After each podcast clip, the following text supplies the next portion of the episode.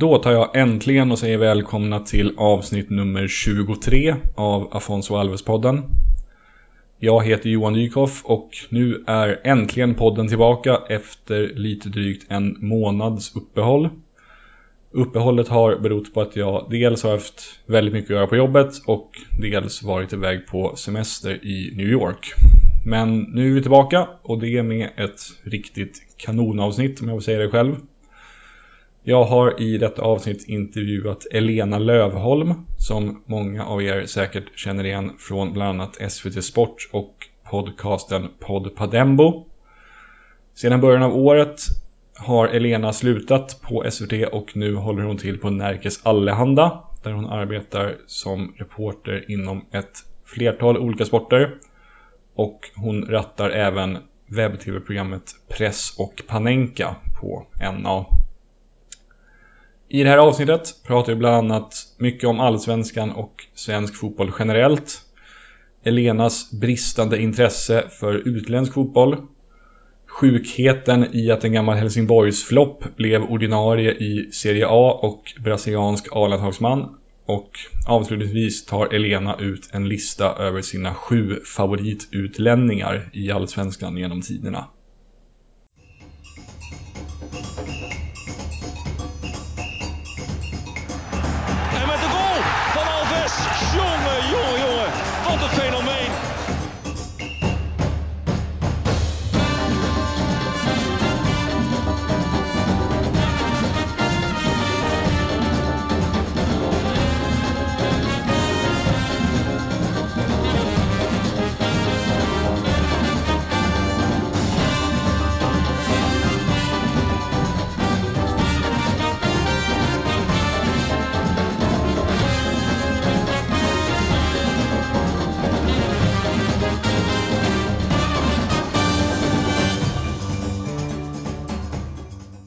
Då kör vi igång då. Yes. Så då kör vi faktarutan först. Eh, mm. Fullständigt namn? Elena Lövholm Eriksson heter mm. jag. Måste jag säga mina mellannamn eller? Jag har ju sånt där mellannamn som jag, jag är en sån som skäms lite över mina mellannamn. Okej, okay. ja, men då, det gör det ännu mer intressant. Så. ja, men jag heter ju, har ju ett mellannamn som är ganska fint. Julia. Det är jättefint. Och sen så heter jag ju, jag heter ju redan Elena, vilket gör att det finns väldigt många människor som jag har sprungit på genom livet som man kanske bara har träffat en gång eller sådär som tror att jag heter Helena. Mm. För att man orkar inte rätta folk liksom. Du vet, man bara så här, ah, skitsamma, dig kommer jag aldrig mer se liksom. Så här, du får tro det.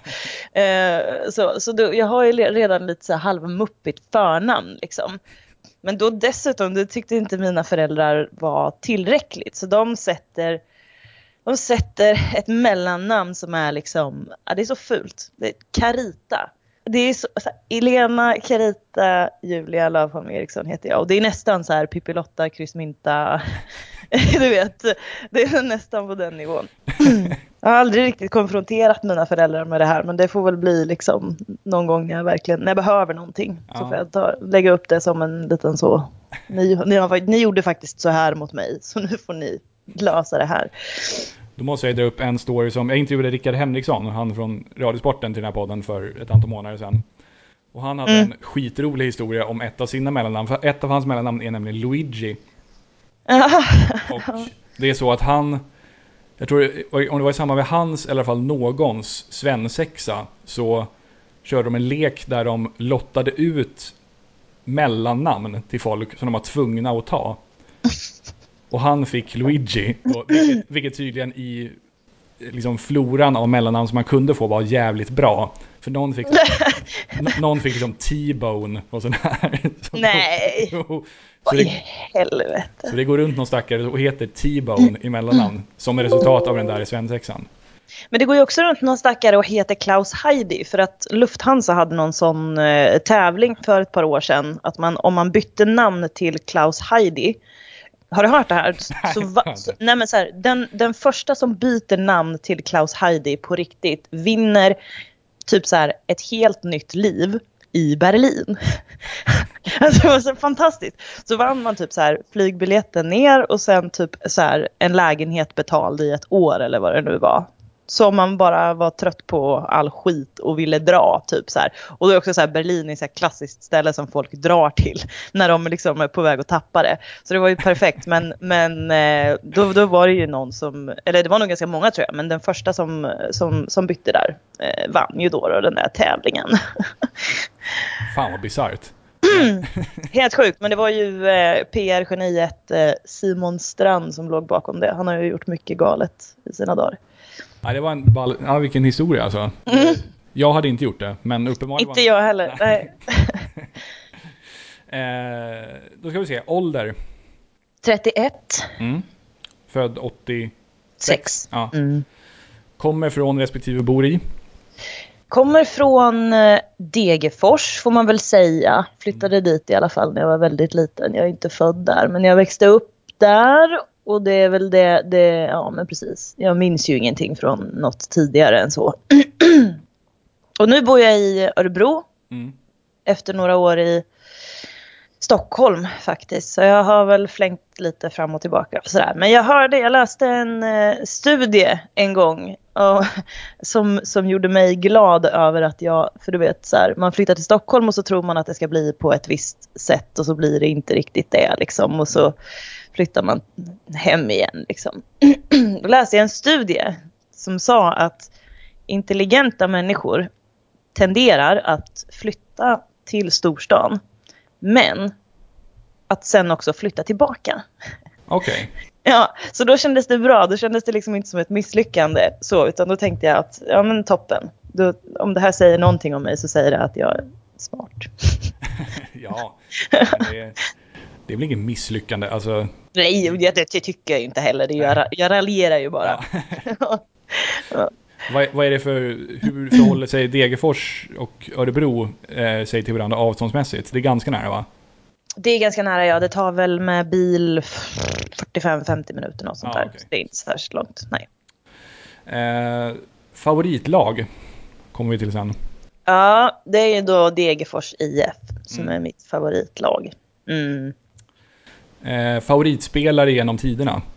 En eller flera nu aktiva eller sådana som har lagt av? Nu blir det ju svårt. Mm. Eh, ja, men eh, jag har ju alltid haft en förkärlek till sådana spelare som liksom är raka motsatsen till finlir och allt vad liksom skyttekungsstatistik heter. Liksom. Jag gillar ju liksom spelare som är lite sådär. Jag blev jätteledsen idag. Jag så, såg att eh, Stefan Rodevåg lägger av. Han har i och för sig haft några bra säsonger men nu är han ju skitgammal och liksom Ja. förstår ju vem som helst att han kan ju inte bidra med någonting så mycket länge till. Och så blev jag jätteledsen idag för jag såg att han skulle lägga skorna på hyllan efter den här säsongen och då kände jag bara att fan det här är ju liksom, det här är så typiskt mig. Det är bara jag som sitter och deppar över det här liksom. Förutom möjligtvis eh, Stefan Rodevåg själv då. Men, eh, nej, men då skulle jag nog nästan säga en kille som kallas för Nutt. Som, han heter egentligen Alexander Andersson och han spelar i Degerfors och har väl gjort det ganska många säsonger. Var iväg och gjorde en avstickare till eh, USA för ett par år sedan. Mm. Men det gick inte alls bra och det kunde man också räkna ut med röven att han inte skulle klara sig ute i stora världen. Han är liksom från Åtorp och han är en riktig så här snick... Jag tror, jag tror han jobbar som snickare eller något sånt där.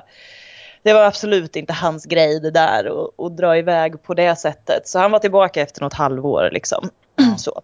Och han är också så, liksom, han gör bara fula mål i pissväder. Han eh, typ så här, råkar göra mål för att bollen studsar på huvudet på honom. Och eh, så här, ramlar in i mål med bollen och sådana där grejer. Liksom. Oerhört sympatiska drag hos honom.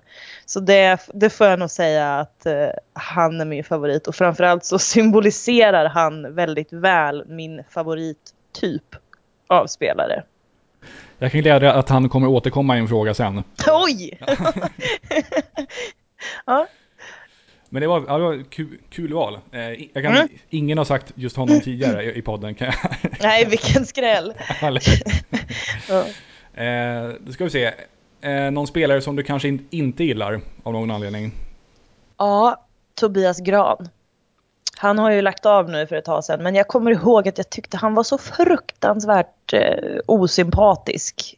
Så, det var väl många, det var väl många exempel eller en del av en helhet men det som, det som var framför allt tycker jag väl det var väl 2012 tror jag när han spelade i ÖSK och var sämst i laget. Kostade hur mycket som helst och var världens liksom diva rent ut sagt. Alltså han, mm. han eh, sa ju när det började barka åt skogen där och de, man fattade att de kommer nog åka ur liksom, så gjorde han uttalanden om att ja, men jag kommer nog inte vara kvar för att jag kan inte se mig själv eh, lufsa runt i superettan och liksom sådär. Och han hade inte bidragit med ett skit. Han, eh, jag tror han var satt på bänken till och med där efter ett tag för att han var så jävla dålig. Så det, eh, det, det, det sånt där tål jag liksom inte. Så honom mm, ha, har jag ganska svårt för. Var han en sån här spelare som Axén liksom ville få fason på? Eller var Axén där då? Nu ska vi se, 2012 så var nog Axén inte där, det var nog P.O. Jung ah, faktiskt. Okay. Mm, det tror jag. Eller Axén var där, han kan ha varit där men inte som huvudtränare utan som, eh, han jobbade där ett tag som, som individuell spelarutvecklare. Och sen så tog han över som huvudtränare när P.O. Jung lämnade lite hastigt och lustigt eh, mitt i en säsong tror jag det var. Så, men jag tror inte han var, jag tror inte han var huvudtränare då. Jag tror inte. Mm. Okay. Eh, då ska vi se, en företeelse inom fotbollen som du inte gillar? Oj, det är sånt här, ah, företeelse som jag inte gillar. Vilken bra fråga. Vill du ha inspiration från vad tidigare mm. personer har sagt? Ja, jättegärna. Eh, till exempel så här VAR, alltså video review teknik. Jaha, ja. Eh, fil filmningar, uppvärmning var det någon spelare som eh, nämnde. Uppvärmning? Okej. Okay. Um... Ehm. Korta hörner har tagits upp. Du... Jag vet ju att det finns grejer. Ja, men då jag säger nog, jag säger nog eh, silly season har jag svårt för. Det mm. tycker jag bara är jobbigt och grötigt och jävligt. Så jag vill ju bara, jag vill ju bara bli nersövd när transferfönstret öppnar. Och så vill jag slippa åka med i den här karusellen med att han kanske ska dit och han kanske ska dit. Men oj, nu skulle han dit istället och nu gick han dit. Och så, liksom, det är så jävla mycket. Så jag vill bli nersövd och sen så får man väcka mig när fönstret stänger och bara ge mig här är trupperna, så varsågod. Här ja, så här blev det, ja precis, det här blev pusslet, nu är det lagt, nu är det klart liksom. Så, så då, det är, ja men silly season säger jag nog faktiskt, det tröttnar jag på efter en halv dag. Ja. Mm. Det är lite fördummande på något sätt tycker jag med just alla så här, kanske-rykten som florerar hela tiden och att det görs, en, görs så stora grejer på det. ja, precis. Alltså så här, inom Sverige så tycker jag ändå det, det är väldigt, väldigt sällan, eller jag har väldigt svårt att tänka mig någon eh, journalist som någon sportjournalist i Sverige som skulle sätta sig och skriva. Och det här landet är så litet också och man vet att alla känner folk. Liksom. Det, är svårt, väldigt svårt att tänka mig att någon skulle sätta sig och skriva om ett rykte om den inte hade väldigt bra på fötterna. Mm. Så att liksom, rykten som dyker upp kring allsvenskan så, det kan man nästan räkna med att det är sant. Liksom. Mm. Sen betyder inte det alltid att den värvningen går i mål, men att den har varit i något stadie på gång. Det kan man räkna med.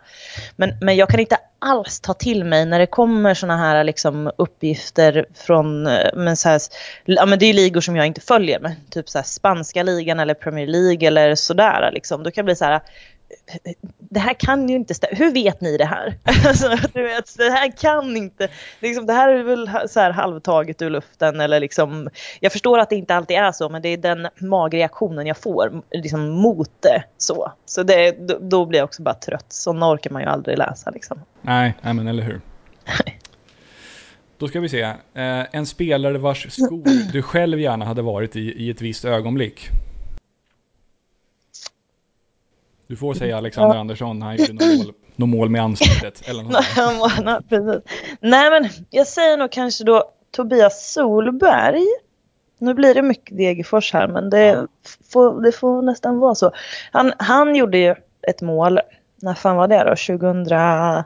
2009 tror jag att det var. Jag är inte helt säker, men kanske 2009. När Degerfors kvalade mot Umeå. Och då var det returmöte hemma på eh, Stora Valla och det jag kommer ihåg att det behövde bli 2-2. Då skulle Degerfors gå upp. Mm. Och då, gjorde, de- då, gjorde, då, då stod det 2-1 med typ så här äh, kanske några minuter kvar och Tobias Solberg sköt från kanske, inte vet jag, 30 meter eller något sånt där. äh, Som rakt upp i krysset, så här skitsnyggt mål. Och varje gång jag berättar den historien, nu, nu gjorde jag inte det bara för att jag ska lägga in den här brasklappen. Men varje gång jag berättar den här historien så, så, så är målet gjort lite senare i matchen. Ja, just det. Så det är så, många gånger har jag berättat den som att det var tre sekunder kvar och domaren hade pipan i munnen liksom. Eh, och han står också några meter längre bort när han skjuter varje gång jag berättar den historien. Så det, det är ett sånt eh, ögonblick som bara så här, jag, jag kommer ihåg vad jag hade på mig. Jag kommer ihåg Mm. allt från, från eh, den stunden och den matchen. Liksom. Det var så jävla stort. Så mm, då skulle jag nog vilja bara veta hur det var att vara Tobias Solberg i den stunden. Faktiskt. Ja, det var Mm. Vad ska man säga, initierat val. Det är ing- ingen annan som har svarat det heller va? In- Eller? inte det heller, inte än i alla fall. ja, om, så om, om tio år, då tog han det där skottet från, liksom, då var det en inspark så mycket mål. Faktiskt. Och då, ja, i princip. Då ska vi se. Eh, favoritsport förutom fotboll som åskådare? Som åskådare, Mm. ah, det, det där är en lurig fråga. Väldigt lurig fråga. För nu, nu eh, jobbar jag med att bevaka all möjlig sport. Och jag tycker att det ro, eh, det, bland det roligaste som finns är att jobba med hockey. Men jag gillar inte hockey. Nej. Det är jättekul att göra typ så hockey-tv och sådana där grejer som vi håller på mycket med nu så här, när det, säsongen är i full fräs. Och så. Det, är det är skitkul men jag är väldigt skeptisk till sporten hockey. Så det, det är frågan, då, det, är kanske, det är inte som åskådare direkt liksom. Eh, men kanske som yrkesmänniska på, nå, på något plan. Men annars, förutom fotboll, ja, för, jag var på futsal alldeles nyss. Det var, det var ganska kul. Alltså det är ju det är mycket, många sådana där sporter som är, som är underskattade trots allt. En riktig jävla joker är ju volleyboll. Det är Mm. mycket roligare än vad jag trodde att det skulle vara. Det är dramatiskt och det händer någonting hela tiden liksom och svänger hit och dit. Så nej men då säger jag väl kanske volleyboll då. Ja, det har jag aldrig sett live, men det, det återstår på bucketlisten då. Det ja, nej men du, kom till Örebro och kolla. Det är de här heta derbyn här mot eh, Lindesberg och ja, du vet. Ja, det, det, ja, vad vet jag. Man kanske blir totalsåld på det liksom. Kanske. Ja.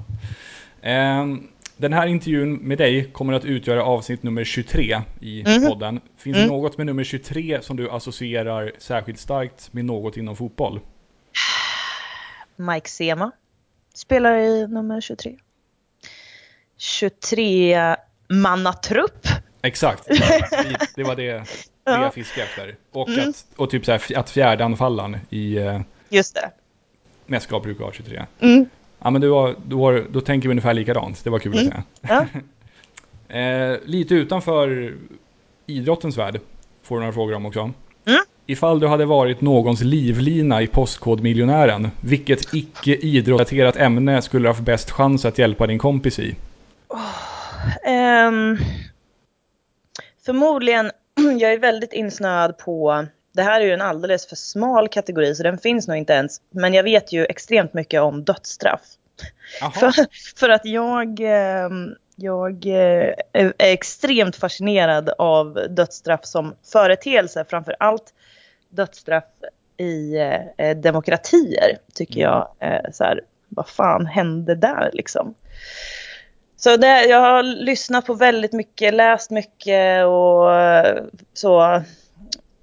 Men, men dödsstraff är väl ingen kategori. Det, det, men men i, generellt så, så är det ju mycket, jag gillar ju krimpoddar och mordhistorier och, och sådana här saker liksom. Så ja, men möjligtvis något sånt liksom. Kriminal eh, åt det hållet. Skulle jag kunna tänka mig. Eller mord eller ja, men något sånt. Något riktigt mörkt i alla fall. Ja, okej. Okay. Tvärtom då, vad skulle du absolut inte kunna hjälpa till med? Mat. Mat är all, det kan jag inte ett skit om alltså. Jag är så, då, så fruktansvärt dålig på att laga mat för det första och sen så är jag för det andra som ett barn med mat. Jag gillar inte att testa nya saker. Jag eh, äter eh, på, om jag går och köper lunch till jobbet så går jag alltid till exakt samma ställe bara för att jag ska mm. slippa tänka på det. Jag är så, jag är så fruktansvärt eh, ointresserad av att tänka på mat så jag har bara bestämt att det stället går jag till varje gång. Så att jag ska slippa behöva fundera.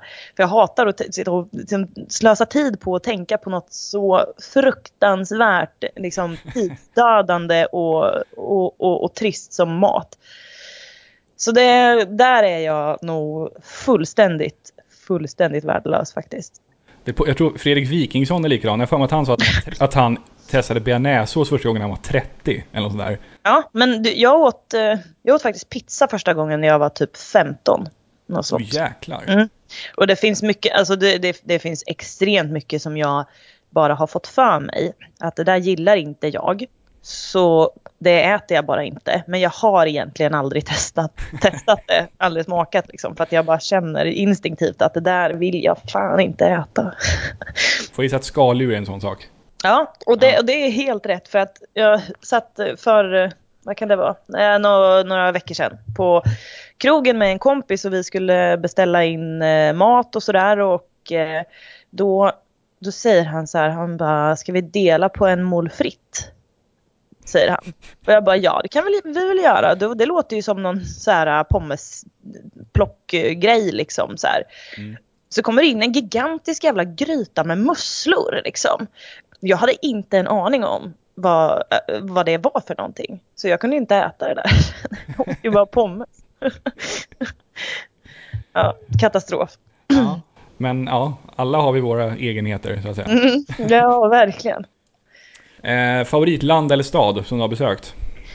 Oh, eh, mm. Jag är inte sådär superberest jag, men jag gillade, var i eh, Kroatien en sommar. Mm. Då kommer jag inte ihåg vad den byn, vi bodde i någon liten by som var så skitfin, alltså hela byn liksom låg på en superbrant kulle och så bara pekade det ett stort jävla kyrktorn rakt upp i himlen längst upp på den kullen liksom. Så fruktansvärt fint. Så det skulle väl vara det, men jag kommer, jag kommer inte ihåg vad det hette faktiskt. Det låg ja. precis utanför någon storstad där, eh, utanför eh, Pula kanske det var. Jag kommer inte ihåg. Ja, men det Nå finns något som heter. Det... Mm. Precis. Ja, men så det väl, skulle, väl vara, skulle väl vara det då. Det var, också, det var också härligt att vara där för det var inte så här överturistigt. Alltså det var inte totalt sönder... Eh, ja men du vet sådär som det kan vara i, på sol, sol och badsemesterställen liksom. Mm så var det, det kändes ändå inte som ett jippo att åka dit utan det var lite härligt, lite genuint liksom. Så det, det ska, ja men du, jag var ju för fan, just det, Gdansk gillar jag också. Ah. ska jag säga. B mest, för Gdansk är egentligen en ganska pissig stad, det är som Karlskoga ungefär. Men, men de har ett museum som är det bästa museet jag har varit på någonsin. Och jag kommer inte ihåg vad det heter, men det, det, det handlar i alla fall om eh, hela den här fackliga rörelsen som de start, när de startade kommunismen. Eh, och den, det var så jävla bra för det dels är det ganska nära i tid liksom att mm. det, man, man kan relatera till allting liksom. Och sen så fanns det väl, det var så, här, him, så här konkret liksom man fattade verkligen grejerna typ så. Så det, så det var inte så här mossigt och tråkigt som det kan vara på museum utan det var, det var skitbra. Så därför gillar jag Gdansk. Ja. Och lite grann. Men vi, i Kroatien svarar jag. Det är pluspoäng för det är ett av mina favoritländer också. Ja, bra. Eh, Men om du inte gillar sönderexploaterade ställen så ska du inte åka till Dubrovnik. För det är, Alltså, det är long gone kan jag säga. Jag var där i somras. Det är, okej. Så hoppa det i sådana fall. Okej. Eh, nästa fråga. Ifall du hostade ett sommarpratsprogram, vilken Mm. låt hade då varit mest given på din låtlista? Ja, det finns ju... Ja, då hamnar vi väl i Degerforsträsket igen. Jag har ju liksom så här... Eh, jag har ju en playlist med låtar som jag, liksom när jag känner att jag, nu måste jag gå och tänka lite på Degerfors här en stund, så slår jag på den. Så jag ska se här, några, några av låtarna som är med i den. Jo, det finns en låt som heter Rickard har gjort slut med Louise, heter den. Det är Oskar Danielsson som har gjort den och den är åtta minuter lång. Och det är den bästa småstadsskildringen som jag någonsin har hört. Den är otrolig alltså. Och det sjuka är att han är från Stockholm. Han, liksom, han har ingen aning om vad han sjunger om egentligen. Men han nailar den så jävla hårt. Och det tror jag alla som är från en småstad kan skriva under på att det där var fan på pricken. Eh, Så den säger jag då nog. Att jag, om, om man nu får spela en så lång låt i sommarpratet. För det, då har man ju nästan wasted halva programmet Ja, just det. Det blir på en låt. det Men jag säger den prat i ändå. sommarpratet. Men, Ja, precis. Ja. nej, men den får du säga. Mm. Ni, har för, ni har förresten haft mycket Winnerbäck i Podd på Rembo på sista tiden. Är det ditt, din eller Adams förtjänst? Det är nog det är nog jag som just nu bara har snöat in på det här eh, Daugava-albumet som han släppte för ett tag sedan. För att jag fick syn på, han skulle släppa nytt nu, i, han kanske har gjort det redan, jag vet inte. Men, men eh, jag fick, fick, så, såg någon bild på honom och tänkte att han såg alldeles för frisk och sund och välmående ut för att det skulle kunna vara en bra platta. Mm.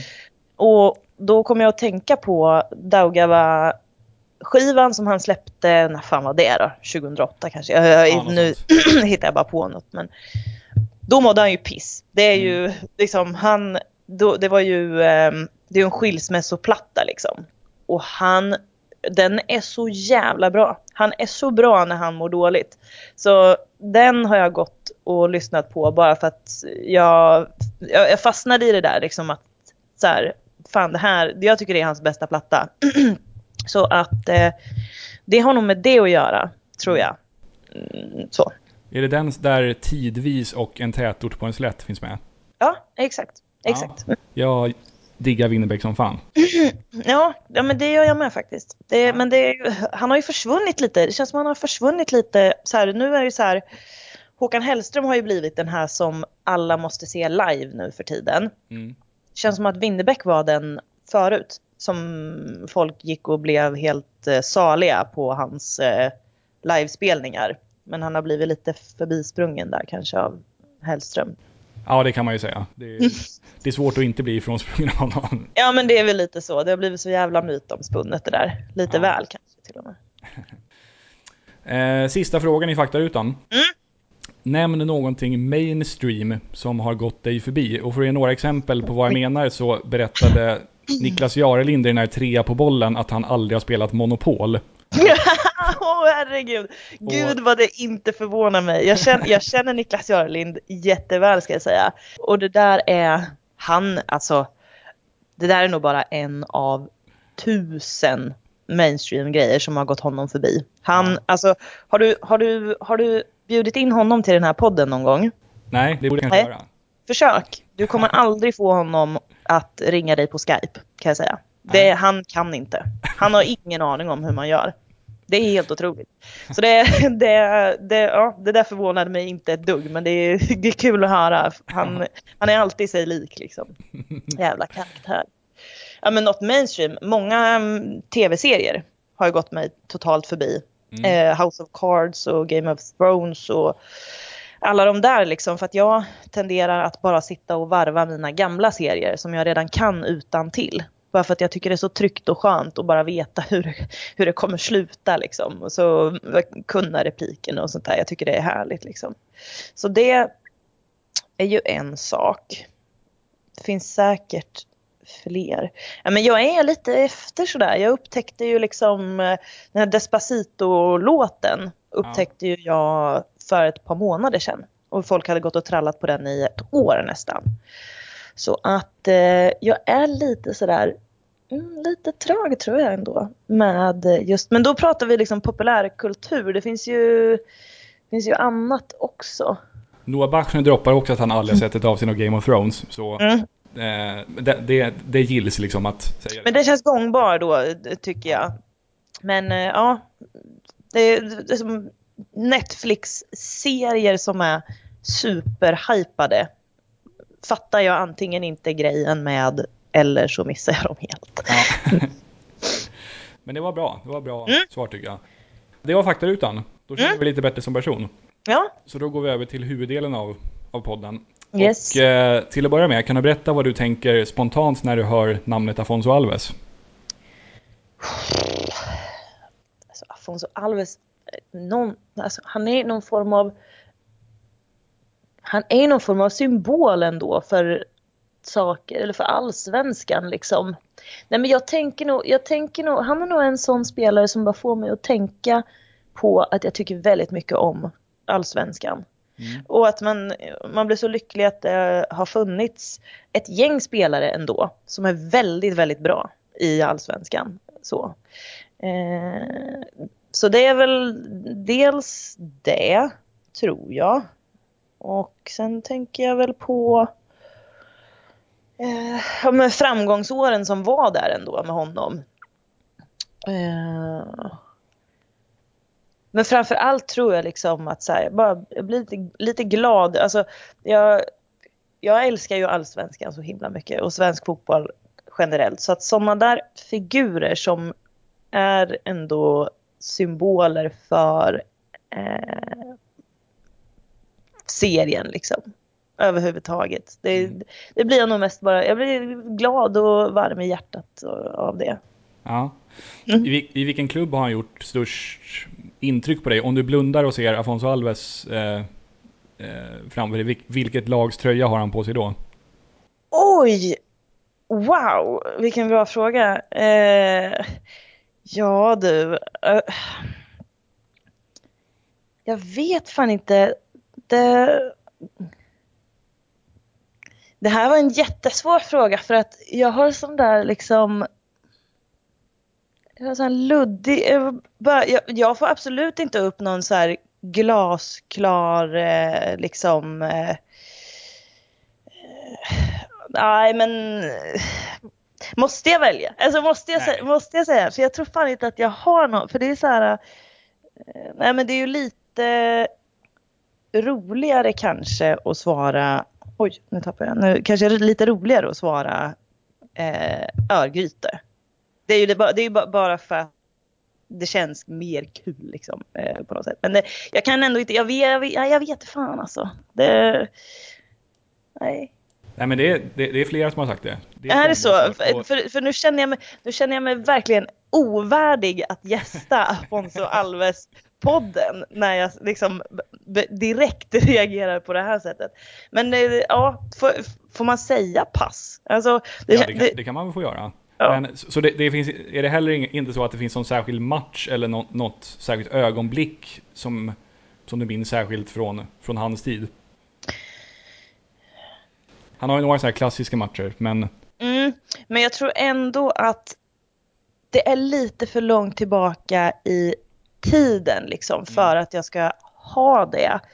Eh, jag, jag, tror faktiskt inte att jag har så här specifikt, men, men, men, men jag, älskar ju, jag älskar ju nörderi. Så att det här är ju, och det är ju så underbart att du har, att, att podden heter Afonso Alves podden, att du tycker så mycket om honom. Ja. Och, och i och med det, nu har du säkert berättat det 50 gånger redan i den här podden, men jag vill ju höra liksom vad dina ögonblick med honom är. Eftersom att så här, du har ju någon form av hang-up på honom. Precis som jag har på eh, Nutt liksom i Degerfors. kan, man bara få, kan jag få en bara som, liksom, som, som du tycker är det här var det bästa? Liksom? Alltså en häftig anekdot med honom är att han har gjort hattrick på Andreas Isaksson i två olika ligor. Både Allsvenskan och Premier League. Det är en, bra, det är en väldigt bra fak sån faktoid. Ja, Tycker, ja.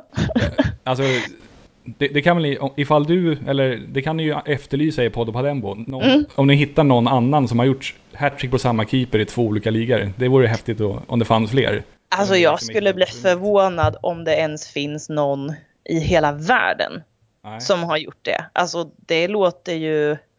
För det, det, är, som, det, är, så många, det är så många saker som gör det osannolikt. Alltså Precis. dels att man så här, att man ens möts i två olika ligor är ju ovanligt.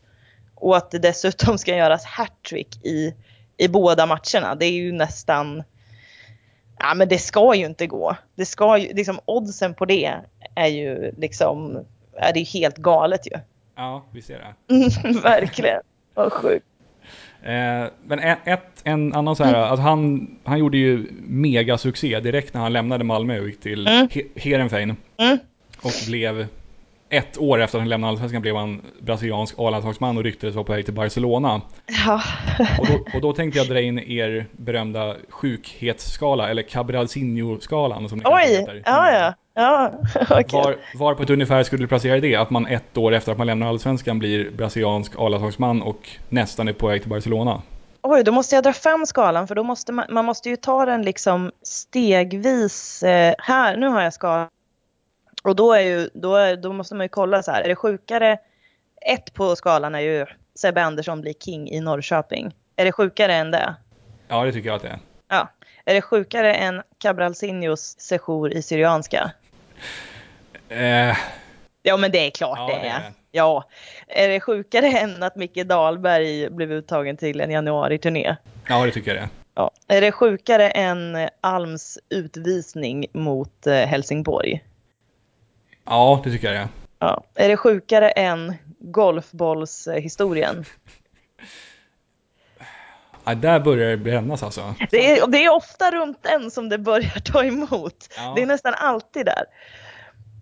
Samtidigt så vet jag att längst, visst är det Markkanen som är högst upp till, till Real Euromarknaden till Real Madrid, ja. Exakt. Men han gick ju faktiskt ja, till Real exakt, Madrid. Så det är exakt. liksom... Mm. Och han, han, var dess, han är dessutom my- mycket sämre än vad Afonso Alves är.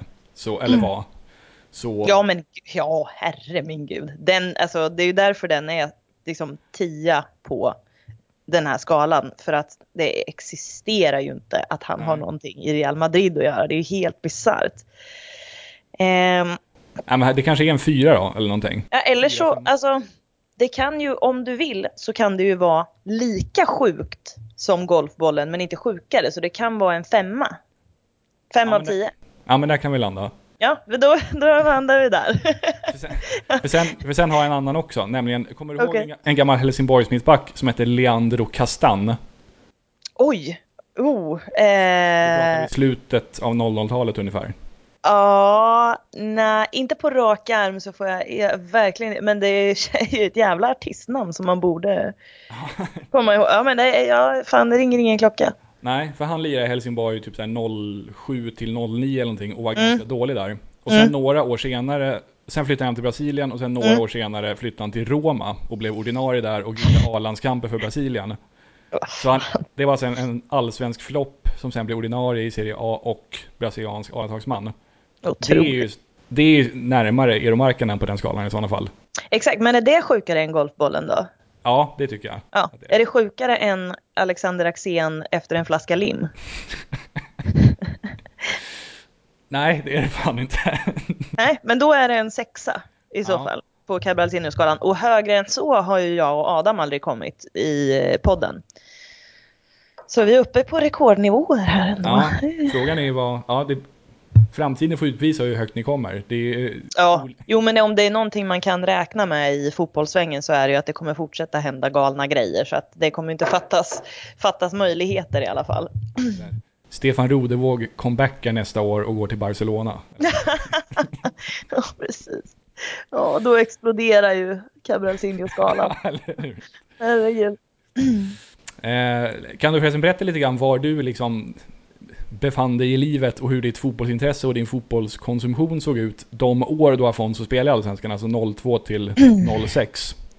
02 till 06, då ska vi se hur gammal var jag 02? Om man är född 86, då är man... 16 på ett ungefär, borde man vara. Oh, 16 bast.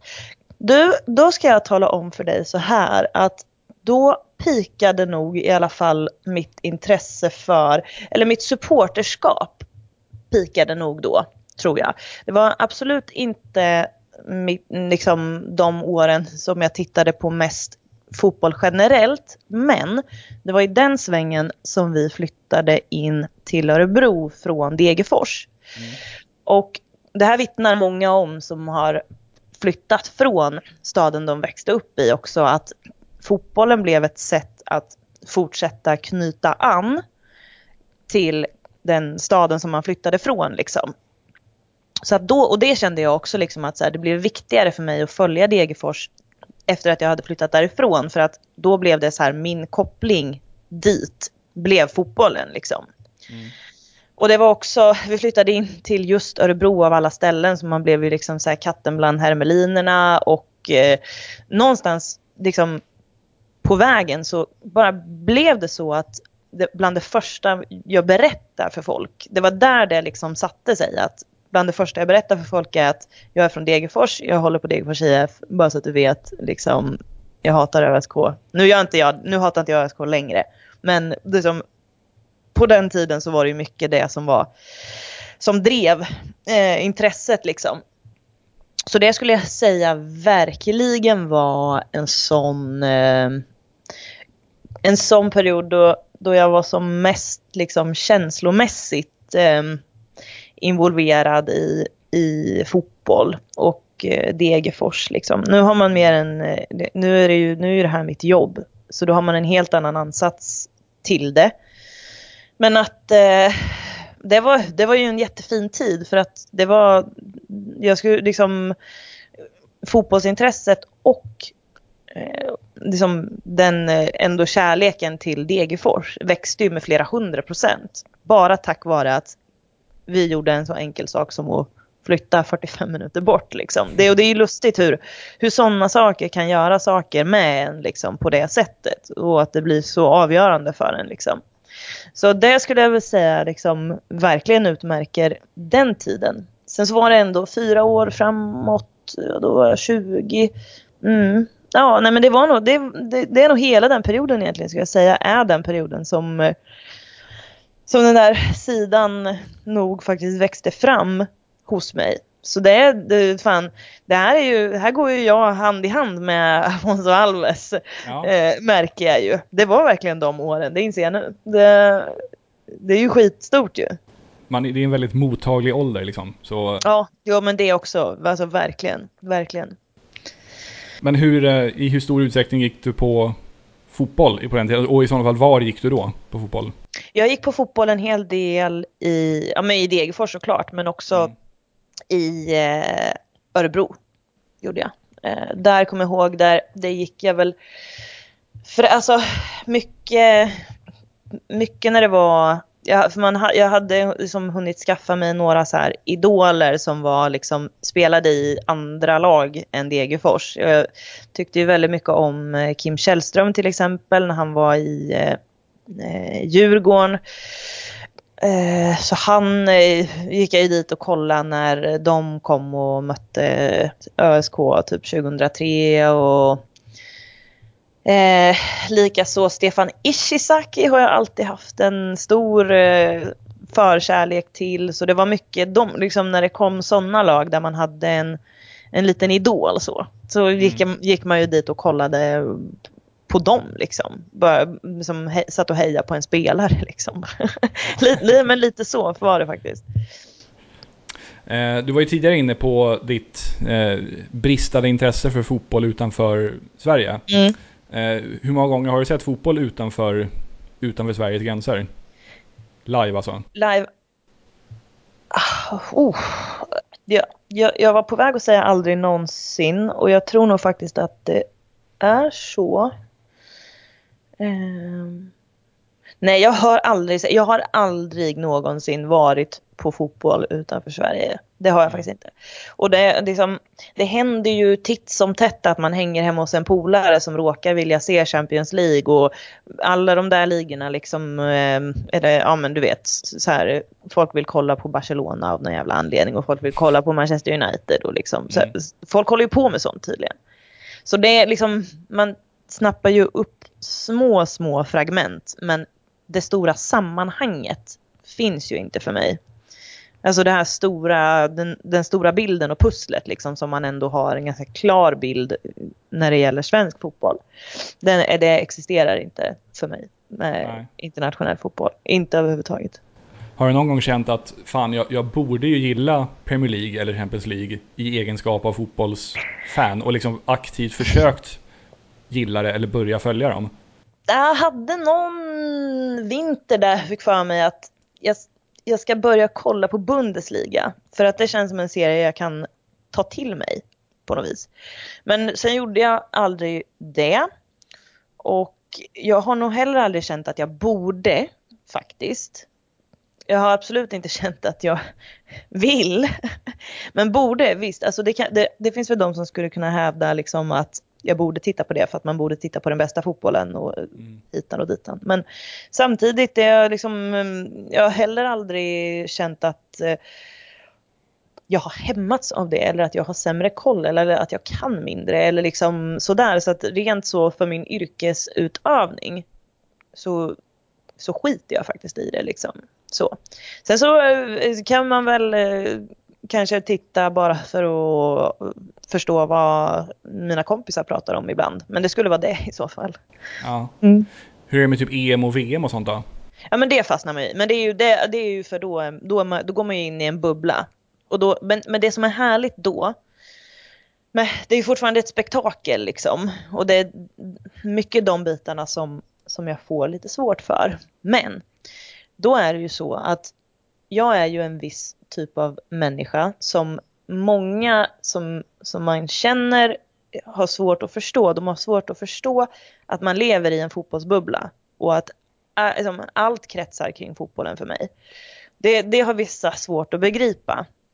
Och då är det så att under några veckor varannan sommar så går alla in i den här fotbollsbubblan och alla mm. förstår och allas blickar är riktade mot det som jag varenda dag går och försöker tala om för dem att det här är det bästa som finns. Och då helt plötsligt så är alla med liksom på det här tåget. Och det är det som känns härligt liksom att så här, ja men fan nu, nu, nu står allt rätt till i världen för att nu tittar alla på fotboll hela dagarna. Det är underbart. Ja. hur, eh, hur är det med allsvenska klubblag i Europa då, om de går dit? Har du till exempel följt Östersund någonting nu när de spelat i Europa League? För Östersund, ja. Inte sett ja. matchen som spelades nu under kvällen eftersom att jag var på futsal. Men eh, jag har väl sett, jag har inte sett alla hela matcher. Jag har sett eh, eh, sekvenser här och där och någon match eh, såg jag väl hela och så. Och det, generellt sett så följer jag väl Ja, det, jag, jag, jag, brukar ju följa det men det brukar ju också ta slut ganska snabbt. Alltså det, ja, brukar inte, det brukar inte gå så här långt att det är så här många matcher att titta på. Så jag brukar, nej men det brukar jag nog nästan alltid kolla. Liksom, AIK kvalar ju ofta och Malmö kör ju liksom eh, också, har ju gått bra liksom. Och, så jag brukar nog alltid välja en kvalmatch att titta på om det är några stycken och så. Så det gör jag nog. Sen så har jag svårare att bry mig om hur det går där. Men, mm. Eh, men jag tittar, alltså jag följer och tittar för jag vill veta liksom vad, ja, det, det, hör, det hör ändå till. Det kan jag tycka, om allsvenska lag i Europa så hör det till att ha koll på det. Eh, på ett helt annat sätt än liksom, att ha koll på Manchester United. Det tycker inte jag hör till. Nej, men, men att ha koll på hur det går, alltså det, det tycker jag man ska ha. Det, det får man lov att följa lite grann. Europaframgångar kan ju också ha effekt på hur allsvenskan ter sig också i form av att de får mycket större, större plånbok och så. Ja, precis. Och sen är det längre perspektivet med rankingar och mm. allt, allt sånt där som man inte orkar sätta sig in i. Exakt hur det funkar, men man vet att det påverkar på något vis. Liksom. Ja. Um, men ja, precis. Alltså, det är, ju, det är ju det också. Och sen att man vill se lite, ja men hur, hur roterar de och liksom, ja men det, det finns ju faktiskt saker i de matcherna som tangerar det som händer i allsvenskan. Så det är klart. Ja. Mm. Hur, hur är det, kan det hända att du typ fastnar för spelare i allsvenskan eller superettan och typ följer dem när, när de lämnar för andra ligor? Typ Nutt när han gick till USA. Eller Nutt visste jag att han är snart tillbaka. Så det, nej men det är så här, han gick ju till USA, den, det, som, det är svårare att följa, eller det går säkert. Du har ju bra koll på MLS och mm. sådär. Det går säkert att följa de matcherna. Men det orkar ju inte jag ta reda på hur man nej. gör. um, nej, inte, inte så att jag följer och sitter och, och tittar på matcher. Däremot så finns det ju spelare som, som jag kan bara så här gå och tänka på jättelänge efter att de har lämnat allsvenskan för att jag bara känner så här Fan vad, vad härligt det var när du var här. Kan inte du bara komma tillbaka liksom? Vi, vi hade väl trevligt här. Alltså Arbersenelli kom bara vakna för några veckor sedan och det, min första tanke på morgonen var så här. Jag saknar Arbersenelli. Mm. som är i Holland nu. Och det var, för han var ju skitbra liksom. Eh, jag kommer inte ens ihåg på rakan vilken klubb han gick till. Var det Heerenveen? Ja, ja, det var det. Ja, ja, men du ser. Det är som, så jag bara vet att det var tråkigt att han stack liksom. Ja. Eh, Viktor Claesson är också en sån. Eh, Lasse Wiberg kommer jag tänka på. Mm, exakt, honom gillar man. Totte Nyman, alltså så. Mm. Spelare som har varit i Allsvenskan i närtid och som man har en relation med. Som man kanske känner att man är på väg att tappa liksom. Och då blir det jobbigt. För jag, jag, jag blir väldigt fäst vid eh, allsvenska spelare. Det blev verkligen. Ja. Så då, och då kan jag gå runt och känna liksom att så här, kan inte alla bara stanna? Liksom? det är väl gött här. Och så, ja, men, och så, bli, och så då blir det så att man kollar lite kanske hur det går för dem och så här, inte superkoll men kollar inte matcher i sådana liksom, eh, ligor. Men eh, däremot så har jag, har svårt att, att, att släppa spelare. Det har jag mm. verkligen alltså. Nu kommer jag tänka på, i ett, var, när du var med i 352 nu mm. i somras, så mm. pratade ni om alltså, så kallade hemvändare och vad som definierar en sådan. Just det. Eh, ifall Afonso hade flyttat hem till, eller ja, flyttat till Malmö eller ÖIS mm. och gjort några där, hade det varit tillräckligt mycket hem, så att säga? Om man nu ska försöka trockla sig fram till en definition av det ordet. Mm. Ja, men alltså, vad var det vi sa? Vi var, vi, vi var ju inne på, vi sa ju liksom att man ska ha, man ska ha en viss status mm. i allsvenskan. Eller man ska ha haft en viss status i allsvenskan eller, och, och sen jobbat upp en status utomlands också. För att vi snackade om eh, ett exempel på någon som absolut inte är en hemvändare. Det var ju eh, Sam Lundholm då som ja, precis, precis, hade gått till Sirius. Ja, men så här, du kan inte bara sticka utomlands i ett år och sen komma tillbaka och så är du en hemvändare. Mm. Utan du ska ha jobbat upp någon form av status och någon form av längtan. Att folk liksom tänker så här, när fan ska han komma tillbaka liksom.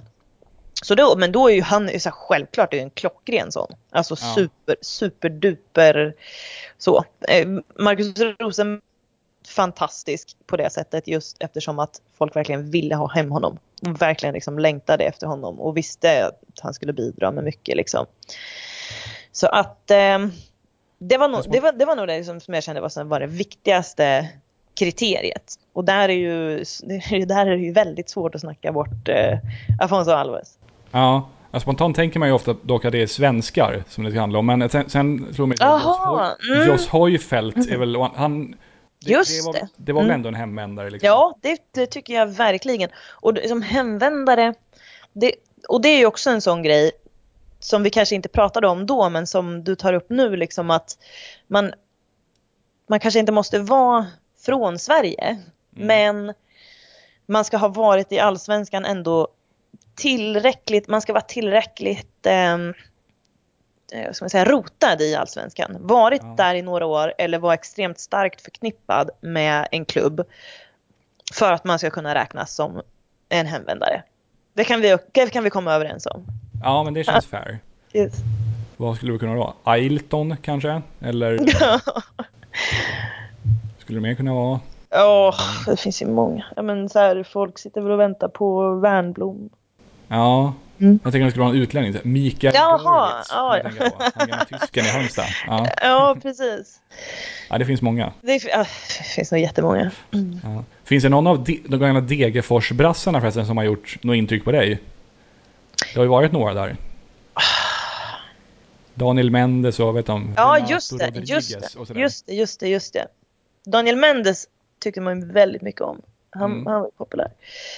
Um, Degerfors, alltså för Degerfors är ju mer de utlänningar som har gjort störst avtryck är ju juggarna som kom på 90-talet. Då Mm. när de kom från Röda Stjärnan när det inte gick att spela där och liksom det var helt obegripligt att de ehm, eh, kom till en klubb som Degerfors liksom.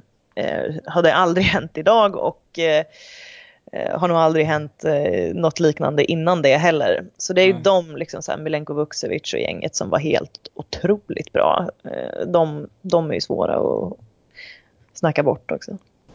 Brassarna är inte lika fram, Nej men, nej men jo men alltså, Daniel Mendes är ju ett jättebra exempel. Alltså honom Mm. vet, vet jag det är som många som, som håller väldigt kär. Mm.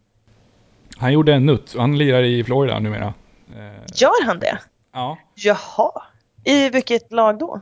Nu lirar han amatörfotboll. Vad jag Ah. vet. För han, han drog till USA, först lirade han i Minnesota ett antal år. Eh, sen så köpte de in sig i MLS, alltså de Ah. bytte liga. Och då Mm. fick inte han följa med. Då Ja. flyttade han till Florida och lirade först inomhusfotboll och sen nu lirar han någon slags amatörfotboll. Jaha. Fast utomhus då. Jaha. Han håller igång fortfarande. Han, kör, han kämpar på. Vad härligt.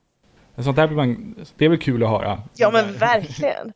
Ja men då har han det bra. B- Bor han i Florida då vet man att då, då går ingen nöd på Daniel Mendes. Nej, jag tror att han, eh, han, han har det bra där, absolut. Jag tror vi har kommit in på sista punkten, nämligen Mhm. topp 7 top 7-listan. Ja, Jag bad dig ta ut. vad roligt. Eh, och även den har, att det är just 7 har med Afonso Alves att göra. Kan ni gissa vad? Alltså siffran 7. Nu kommer inte jag ihåg vilket nummer han spelade i och jag tror heller inte att det är så enkelt. Jag tror att det är något mycket nördigare än så Mm. eftersom att du liksom är så inkörd på honom. Ja men vad skulle det kunna vara? Är det något eh, rekord att han eh, gjorde, mm, att det är fle- flesta antalet matcher i rad som han gjorde mål eller? Ja, det är ha- halvnära. Han, men han, gjorde, han gjorde faktiskt sju mål i en ligamatch i, i Heerenveen. Okej. Ja. Eh, de, de vann med 9-0 och han gjorde sju, sju baljor. Ja, det var inte stackars Andreas Isaksson som behövde stå i den matchen i alla Nej, det fall. var ju som tur var inte. det hade ju varit... Det hade varit alldeles för mycket. Ja, precis. Ja. Det roliga i den matchen var också, det här, i och med att du inte följer utländska ligor så Mm. kanske du inte har hört det, men han, när han gjort, hade gjort de här sju baljorna och matchen började lida mot sitt slut så hade inte Heerenveen några byten kvar, men tränaren valde ändå att ta av Afonso från planen för att han skulle få en stående ovation. Så de avslutar matchen med tio man. Det är ju underbart. Det är skit, skithärligt. Det är, det är precis så där som fotboll ska vara. Måste Ja. jag säga. Ja. Har du också en topp 7 eller är det bara jag som har en topp 7? Det är bara du. Det är bara jag, okej. Och det, jag byter då ämne från avsnitt till avsnitt. Men dig gav jag eh, ämnet topp 7 favoritutlänningar Mm. dina år som allsvensk supporter. Mm. Jag inser nu att en av dem har faktiskt inte spelat i Allsvenskan. Han har bara Nej, spelat det i går- Superettan. Det går bra ändå. Vad bra. Så du kan köra igång. Gärna lite motivering till varje namn och börja Mm. helst nerifrån också. Okej, så på sjunde plats här har jag satt eh, en islänning som heter Asgeir Börkur Asgeirsson.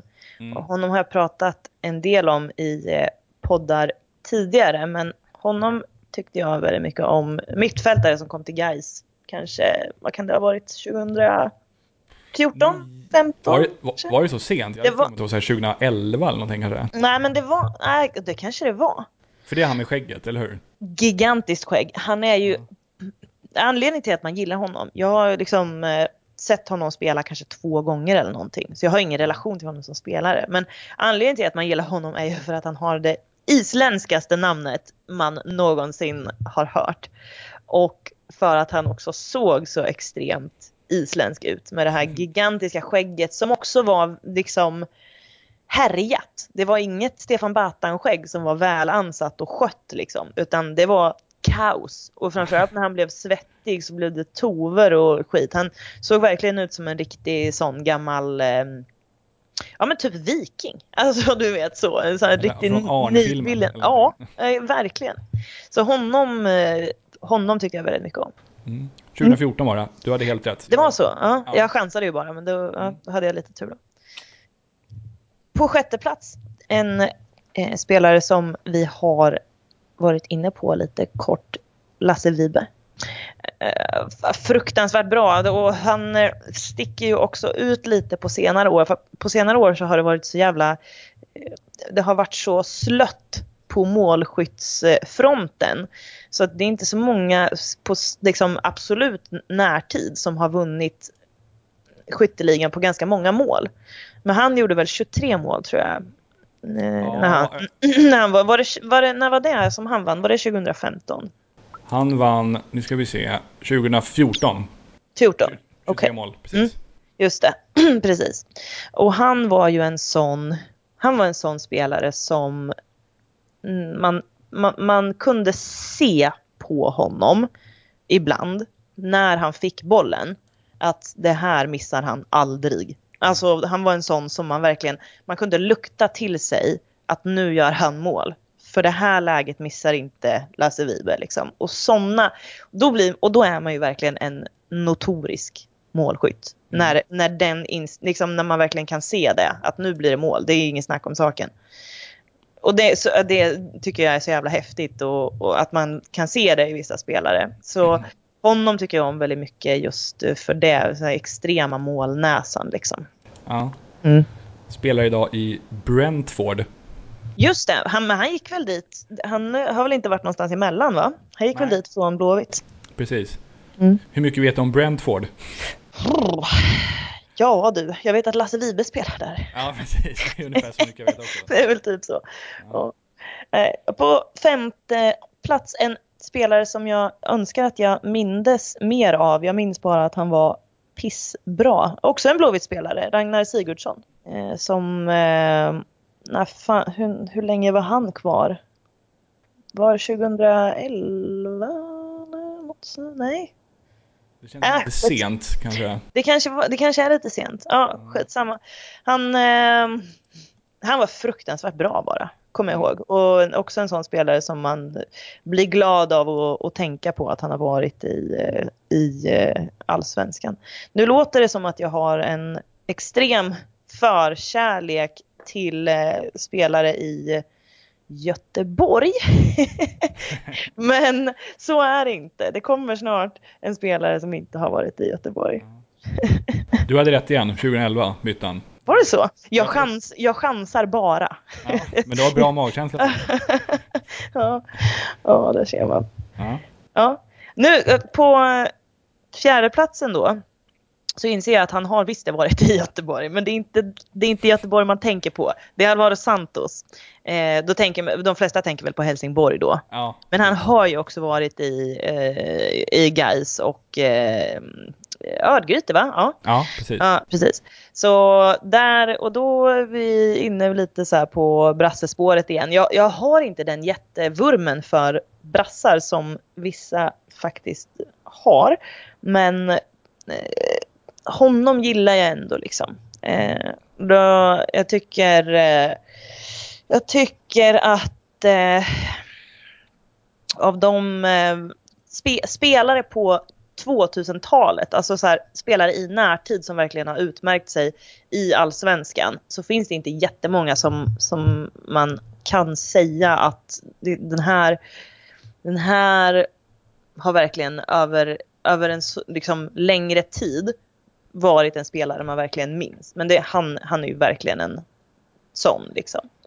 Så, och han, eh, vet fan, har han lagt av nu eller? Nej? Ja, det måste han ha gjort. Han har gjort det va? Ja. Ja. Jag har att han, han avslutade karriären med något eller några år i Helsingborg där han mest Just var med, med som en nästan maskot. Han spelade inte mycket, men Som en, ska se hur gammal han är. kan det vara 37? 37! Ja, Ja. jävlar. Nu var det du som gissade bra där. Eller hade bra magkänsla. Men han satte ju igång brassetrenden i Sverige. Det är ju hans förtjänst till mångt och mycket att liksom Afonso, Mm. Paulinho, Ari och alla Mm. där Exakt. småningom kom hit. Exakt. Eh, ja. Men så honom tycker jag mycket om. Så nu börjar, nu börjar vi komma in på um, ta, eh, pall, pallplatserna här. Prisplatsen. Precis.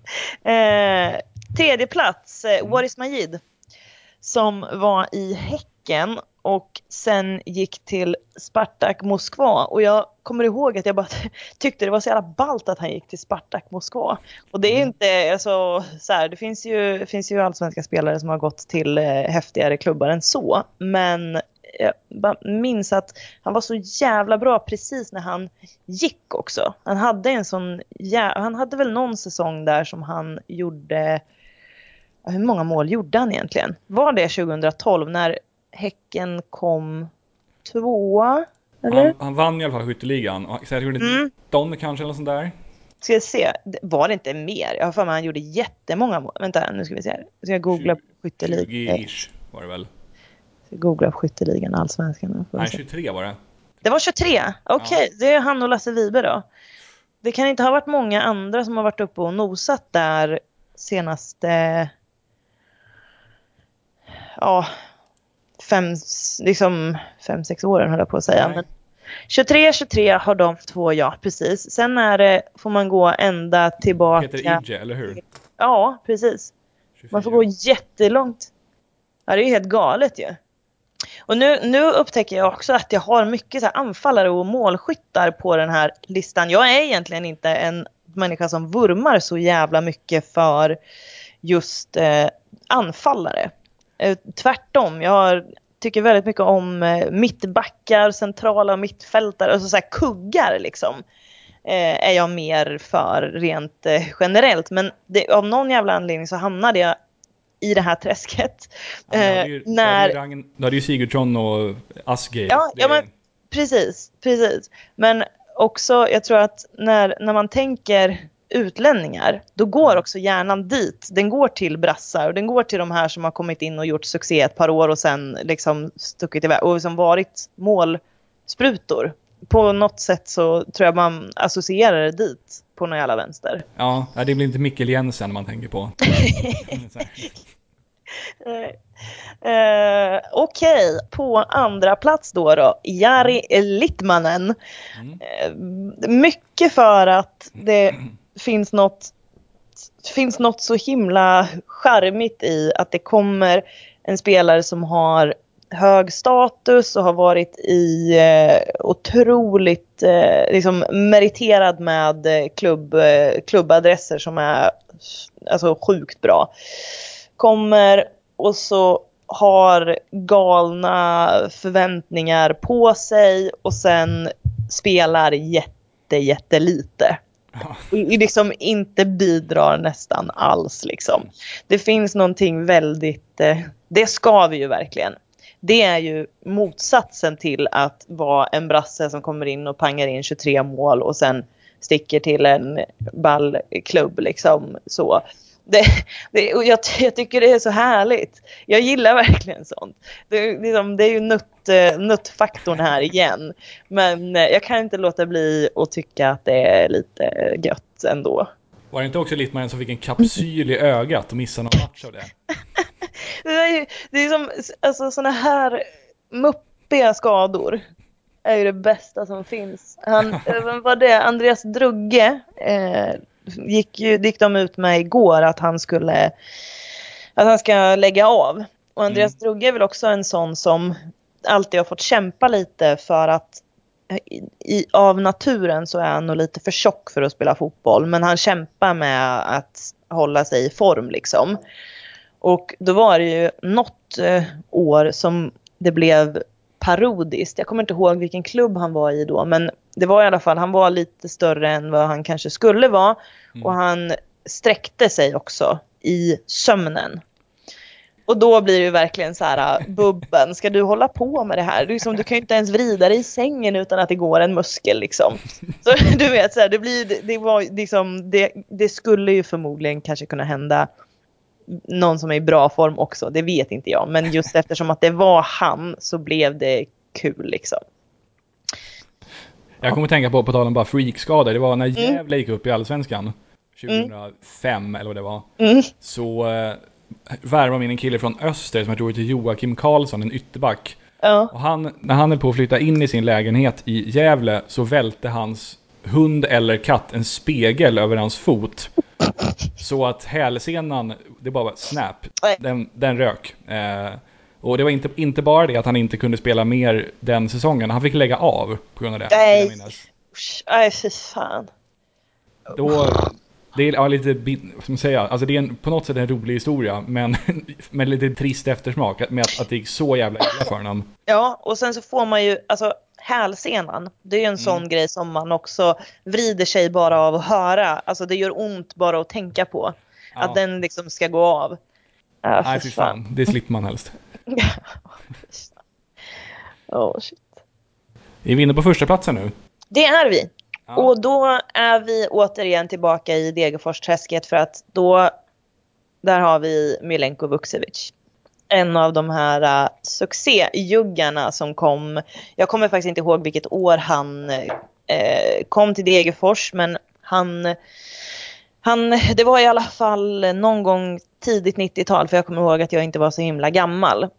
Jag uh, vet att han, men han var ju så här, dominerade ju fullständigt liksom. Och jag var så liten så att jag vet inte hur mycket av honom som jag faktiskt kommer ihåg och hur mycket som jag har fått berättat för mig. För att jag var liksom när Degerfors eh, var i allsvenskan, åkte ju ur senast, eh, 97 var ju senast. Då var jag 11 år. Så att eh, liksom under den perioden, den, den riktiga storhets, eh, storhetsfasen liksom, då var jag inte så gammal.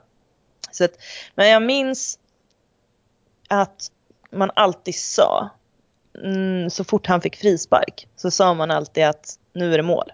Mm. För att det var, det var nästan alltid mål när han fick frispark. Han var otrolig, alltså han hade ju en vänsterfot som var he, helt vansinnig.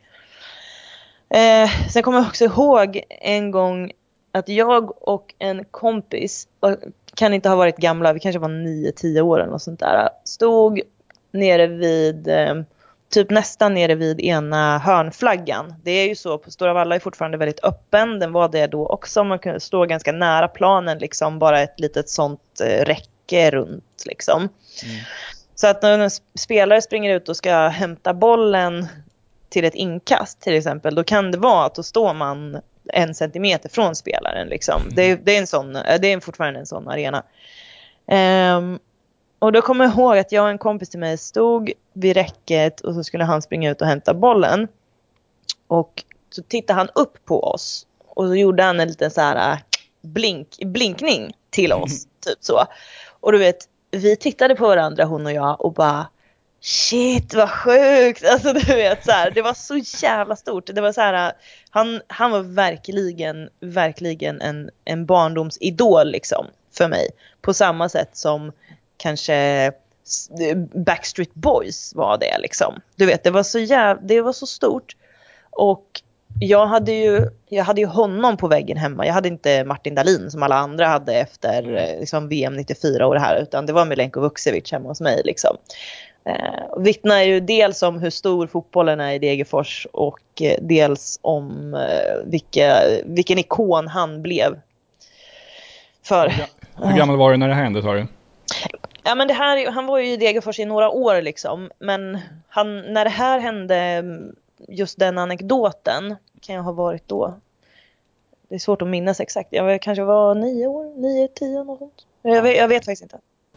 Så typ mitten på 90-talet någon gång. Något sånt. Ja. Något sånt. Ja. Nu kommer jag, kommer jag att tänka på, jag är ju Hammarbyare fast inte så fanatisk sådan. Och Mhm. under guldåret så praoade jag hos eh, materialen i, i Hammarbys A-lag. Jaha. Eh, min morsa lyckades dra i någon tråd så att det gick att lösa. Och då minns jag första dagen som jag skulle, då var jag alltså 13 och skulle fylla 14. Ja. Eh, och första dagen då jag skulle få vara med och titta på en träning så minns jag att jag stod inne i spelargången på Söderstadion. Och så började spelarna droppa in och först minns jag att Jonas Stark kom. Och då tyckte jag så här, fan vad ballt, Jonas Stark liksom. Han, Han är ju så här, ja, men bra Bayern-spelare. Mm. Sen, kom, sen kom det några till lite mer så här fringe-aktiga spelare, alltså typ så här Erland Hellström och lite så här, ja, men reserver typ. Och sen, sen kom Kennedy och Johan Andersson som var Mm. typ min favoritspelare. Och då kände jag, nej jag, jag grejar inte det här. Så då gick jag, då gick jag ut en stund, för det här, det här blir för mycket liksom. Men det är ju jättehärligt ju. Och det är Ja. lite, det är som, hur gammal var du då? 13. 13. Och det är, det, är- det är lite tråkigt. Man, man har ju blivit för gammal för att få idoler nu inom fotbollen. Ja. Det får man ju inte längre alls på det sättet. Så det, det, där, det, är, ju, det är ju därför jag liksom för glatta livet håller fast vid Kim Källström allt vad jag kan. Han var den Mm. sista, alltså när han kom upp och var, när var det? 2002 och 2003 var det de tog guld i Djurgården va? När de tog två på Ja, raken. De precis. tog två, tre och fem va?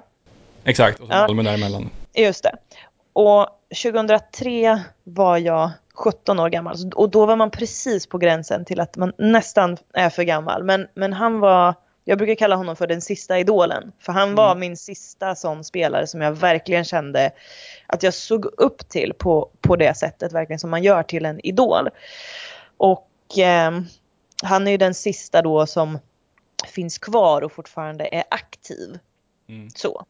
Så när han har lagt av då, då, är, de, då är de slut. Alltså Ja. då, då, då, då är en, en epok i graven liksom. Ifall du skulle ta ut någon så här, din favoritelva, skulle, skulle han vara den enda som fortfarande spelar då i den? Eller skulle han vara med i den och sk- och skulle, eller skulle det finnas någon mer som fortfarande spelar? Oj, jag har säkert gjort en sån elva någon gång. Men eh, du menar om man skulle ta så här eh, favoriter genom, genom alla tider eller? Ja, exakt. Du behöver Det- inte göra det, det- nu på, på stående fot, men Nej, det är, det är nog jättesvårt. Men jag tror nog Ja. säkert att någon som är aktiv nu skulle vara med också. Men, eh, Bara så här, jag, jag brukar ju ändå ja, Nutt skulle vara med såklart. Nutt skulle verkligen vara med. Nutt är den första jag tar ut. Nej men, ja.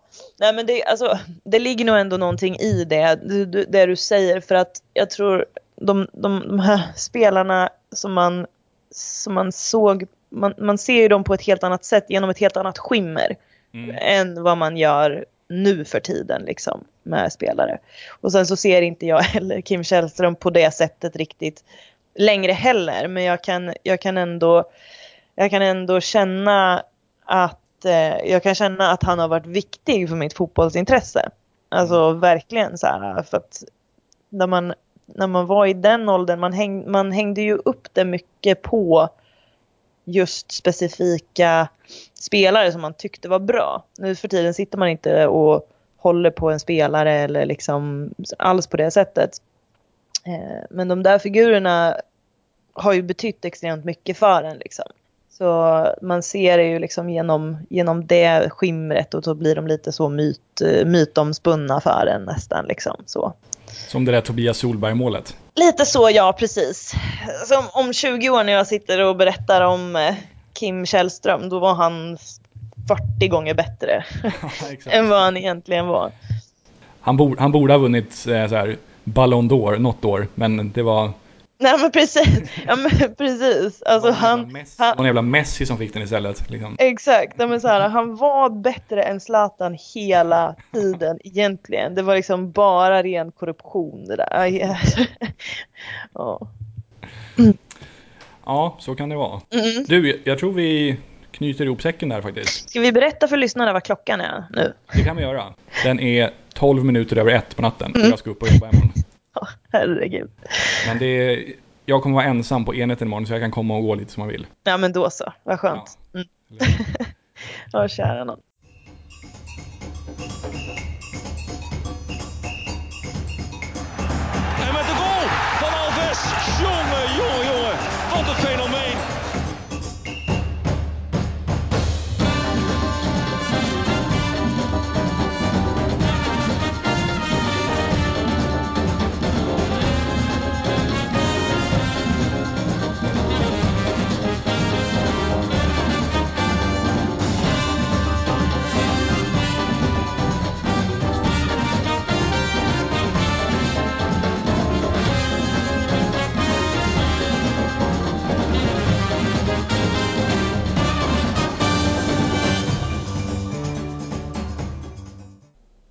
Sådär ja, då tackar vi Elena Lövholm för att hon tog sig tid att ställa upp på den här intervjun och vi önskar henne givetvis all lycka och medgång framöver.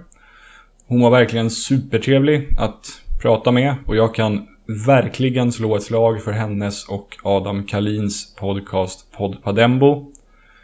Eh, den är i väldigt stor utsträckning anledningen till att jag har börjat följa svensk fotboll igen. Eh, något sånär engagerat efter att det intresset under flera år låg på is. Så ifall ni inte redan lyssnar på den podcasten tycker jag att ni ska ge den en chans. För den är verkligen jätte, jättebra. Man kan även följa Elena på Twitter och där heter hon att Elena Lovholm. Så ja, håll koll på vad Elena pysslar med för hon är verkligen jätteduktig. Innan vi slutar så ska vi följa upp förra avsnittets Afonso trippel som ju är drygt en månad gammal vid det här laget men vi tar och följer upp den i alla fall. Det blev tyvärr förlust i Afonso trippeln nu senast. Jag hade tippat eh, till att börja med FC Schroningen mot Twente. Där har jag tippat borta seger men där vann Kroningen med 1-0. Sen hade jag tippat hemmaseger i matchen mellan Malmö FF och Elfsborg. Där vann ju Malmö med hela 6-0, så den satt. Eh, och sen hade jag tippat över 1,5 mål i matchen mellan AFC och IFK Göteborg. Den matchen slutade 1-0, så där sket det sig också. Eh, den här podden kommer ut lite illa till i veckan, nämligen på en tisdag. Så det är ganska skralt med matcher framöver. Därför så hoppar vi Afonso-trippen i det här avsnittet och hoppas att jag lyckas tajma det bättre till nästa avsnitt så vi kan lägga in en ny trippel. Så vi knyter ihop säcken här. Hoppas att ni tyckte att avsnittet var bra. Det kommer fler avsnitt framöver. Eh, så håll utkik. Antingen på Svenska fans eller iTunes eller var ni nu föredrar att lyssna på podcast någonstans. Ha det så bra så länge. Tja tja!